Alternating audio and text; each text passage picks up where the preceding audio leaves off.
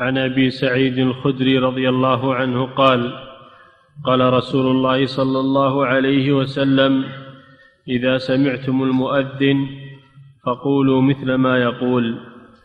نعم هذا فيه متابعة المؤذن.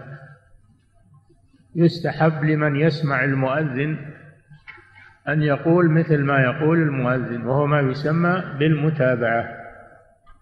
إلا في الحيعلتين حي على الصلاة حي على الفلاح. فقد جاء في الحديث الآخر أنه يقول لا حول ولا قوة إلا بالله عند الحيعلتين. فلا يقول مثل ما يقول المؤذن. هذا الحديث عام في أنه يقول مثل ما يقول المؤذن في جميع ألفاظ الأذان ومنها الحيعلتان.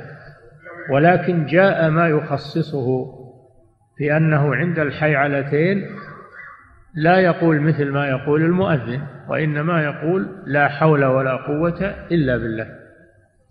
والحكمة في ذلك أن حي على الصلاة حي على الفلاح دعوة للحضور والإقبال ولا أحد يستطيع أن يتحرك ويقوم إلا بحول الله وقوته. ففيه البراءة من الحول والقوة والتوكل على الله سبحانه وتعالى.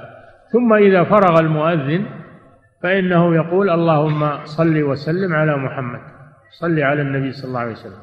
ثم يقول اللهم رب هذه الدعوة التامة الصلاة القائمة آت محمدا الوسيلة والفضيلة وابعثه اللهم مقاما محمودا الذي وعدته.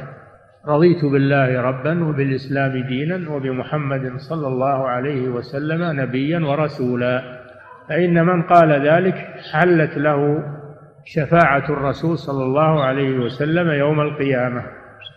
هذا فضل عظيم. نعم. لا ينبغي التفريط فيه. متابعة المؤذن فيها أجر عظيم وهذا الذكر بعد الأذان فيه أجر عظيم. نعم. فضيلة الشيخ يقول السائل هل هناك ذكر خاص عند قول المؤذن أشهد أن محمدا رسول الله؟ رسول يقول الله. مثل الذكر يقول مثله. يقول أشهد أن محمدا رسول الله. مثل ما يقول المؤذن. تمام. ذكروا قضية الترجيع. قضية الترجيع. وهو أن يقول أشهد أن لا إله إلا الله سرا. ثم يرفع بها صوته. ثم يقول أشهد أن محمدا رسول الله سرا. ثم يرفع بها صوته. هذا يسمى بالترجيع. وهذا ورد في حديث أبي محذورة في مكة.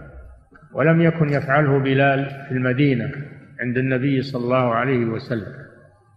بعض العلماء يرى أنه سنة الترجيع سنة وبعضهم يقول لا هذا خاص بأبي محذورة لأن النبي صلى الله عليه وسلم لم يكن يفعله في مكة ولا ولا أمر به في مكة في لم يكن يفعله في المدينة ولا أمر به في المدينة.